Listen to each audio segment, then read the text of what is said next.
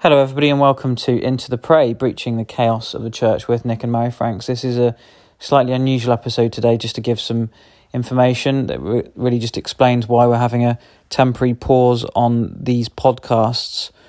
Essentially, I've been um, taken not very well this week with quite a severe flare up of a condition that most of you will have heard of called gout. And I don't tick any of the boxes for that in terms of you know classic triggers like alcohol consumption or being overweight or that kind of thing. So it's a bit of a mystery to us what's going on. But I hadn't gathered how quite severely painful it is. I had to go to hospital. I'd fainted, that kind of thing today. Um, and I've also been public in recent months about some health digestive issues that have that have been a, an issue for me over the last year or so. And I've been quite open and transparent about that because it was relevant to our teaching in the City of Temples series uh, through 1 Corinthians in chapter 8 and 9, particularly, in 10. Um, but this, this is relevant um, for all of us because we are engaged in a spiritual reality. These podcasts that we do, three of every week, are not niche just because they're not subjects that people are talking about commonly, but the reality is it's a spiritual spiritually resisted area of focus, calling the church to faithfulness, um, running the gauntlet of being misunderstood and rejected and falsely accused, slandered, all that kind of stuff. And there's a spiritual reality behind all of that. So this is just to update you, just to say that Lord willing, we'll return again in the next couple of weeks once I've had some time to recuperate and what have you, but also to ask you to pray for us. I'm sat here with Mary just now, who will share in a minute. Um, but pr- pray for David and Nandi as well as a family, and and for us as a family. Just with again with this work, it's I believe um, a stench in the nostrils of the enemy. Very provocative in that sense, and that doesn't mean to say we go around looking for demons under every cushion, but it does mean that we'd be naive and short sighted to think that the work we're involved in, even just the way that we get up and think and pray and worship every day, it's fiercely resisted. I mean, I'm just thinking of a, a quote that I used to have on one of my older Bibles as a younger man.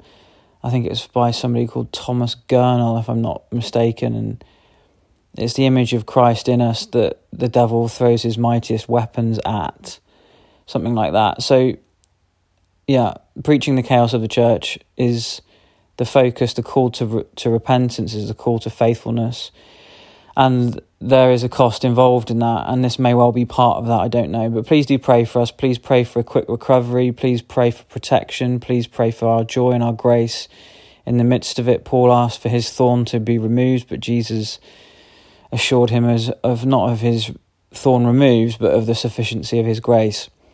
Um, so please do pray. Please do pray for us daily if you remember us. I know other folk are in very serious situations at the minute, and we know of them who we're also praying for daily. So it's just really important to um, to take each each one of us. You know, not everybody can pray for everybody, but you can pray for somebody every day, can't you? And it's important, I think, that we um, pray for one another. Is is basically what I'm saying. So we look forward to resuming podcasts as soon as soon as really. I'm frustrated about that because um, we're just in the kind of last push of the year, and it would have been it'd have been more convenient to have been done well over Christmas, um, but that's not happened. And um, but hopefully we'll still be able to crack on with with the aforementioned um, podcasts in the next couple of months leading up to Christmas. And this also goes obviously for the vlog series to the church in Great Britain. That's a lot of work, and we'll have to take a pause for the next week or two until I'm back to something like full health.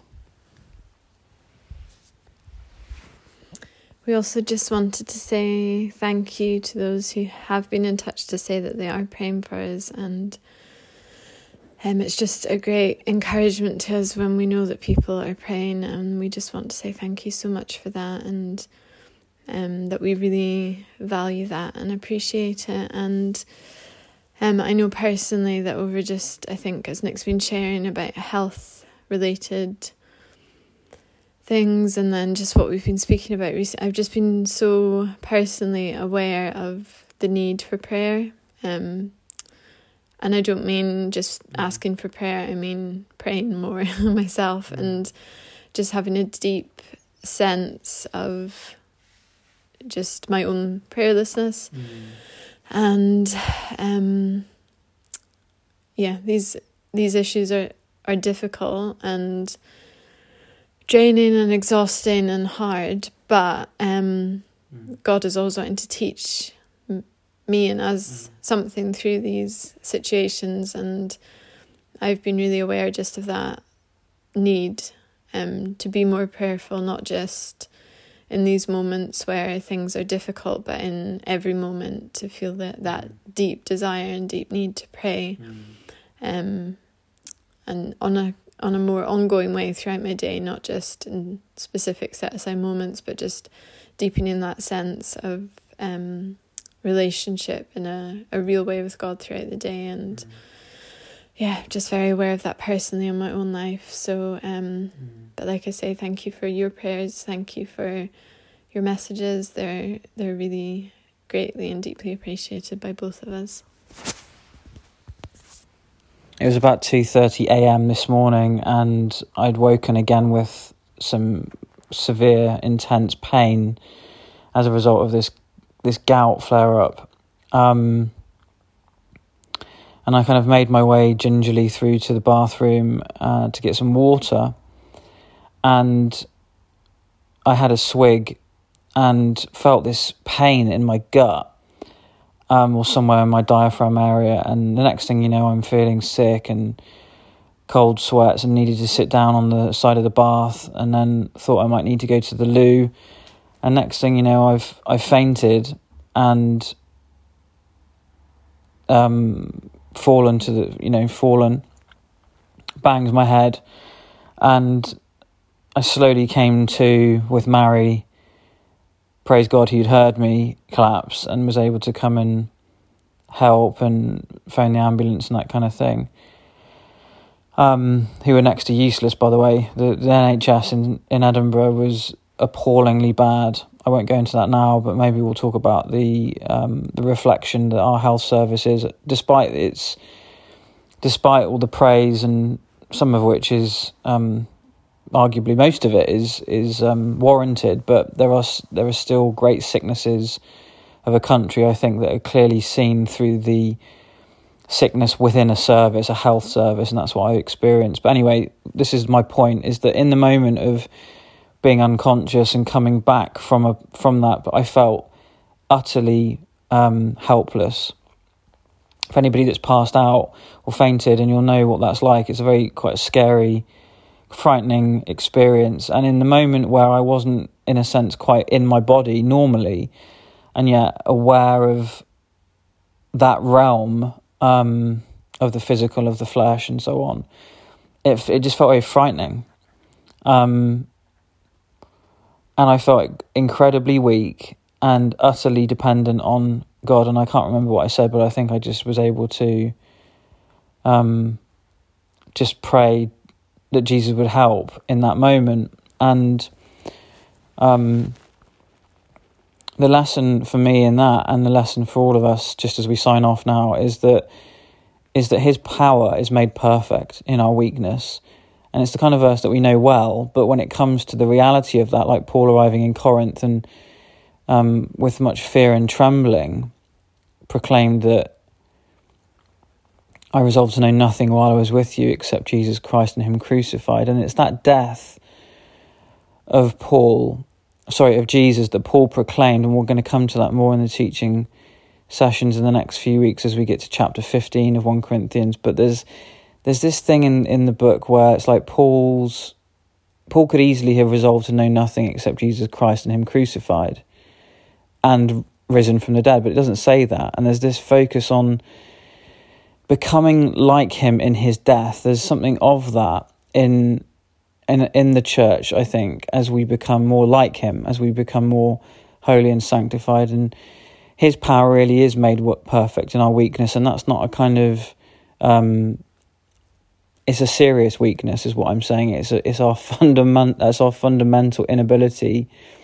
Apart from Him, we can do nothing. We can do no thing. And so I hope that's encouraging in the sense that to ask the question, maybe to think about when was the last time you were in a situation where if if God didn't come through for you, you'd be up the up the creek without a paddle. Um, he specializes in that place um, of perfecting his own power through our own weakness. And um, that's what Paul's boast was, and that's what our boast is today. We pray for the boldness and the courage of the Holy Spirit to be fools for him in this ungodly, anti Jesus world. And um, so, Lord, we just pray now. We thank you for this opportunity to connect with people, most of whom we don't even know or will meet. And we thank you that um, that your grace really is sufficient for for myself, for Mary, for all of us in our individual lives and situations. And occasionally we have these experiences where either seeing it in the lives of others or experiencing it personally for ourselves, we feel the thinness of this world. We feel the, the thinness of the and the fragility of the gap between, or the space, the realm between our material, physical, fleshy world and of the eternal. And Lord, I pray that you would help us all to live with that reality of eternity firmly in view every day, whether in good health or in bad health, whether it's sun shining or raining. And Lord, I pray for we pray now for um, we do pray for the NHS, we do pray for the, the state and the health of a country, we pray for the church of this nation, we pray for the body of which we're a part, and we pray that you'd have mercy. We pray that where there will be um, a rising tide of lawlessness and secularization, that there would be a proportional um, work of your spirit within the church to sanctify and to prepare and to mobilize and to fill and to embolden and to heal and to and to and to and to and to fill. Lord, we pray that you would do that as the night draws in, the, the, the sense of your coming would draw nigh in our hearts as your body on this earth, whether in our lifetime or not. And we pray ultimately, Father, for the glory and the hallowing of your incomparable, matchless name, Yahweh, in the precious name of your Son Jesus. And we worship you, precious Holy Spirit. And we say, Triune God, we barely understand you, but we worship you with glad hearts. Thank you for the sufficiency of your grace in Jesus. Amen.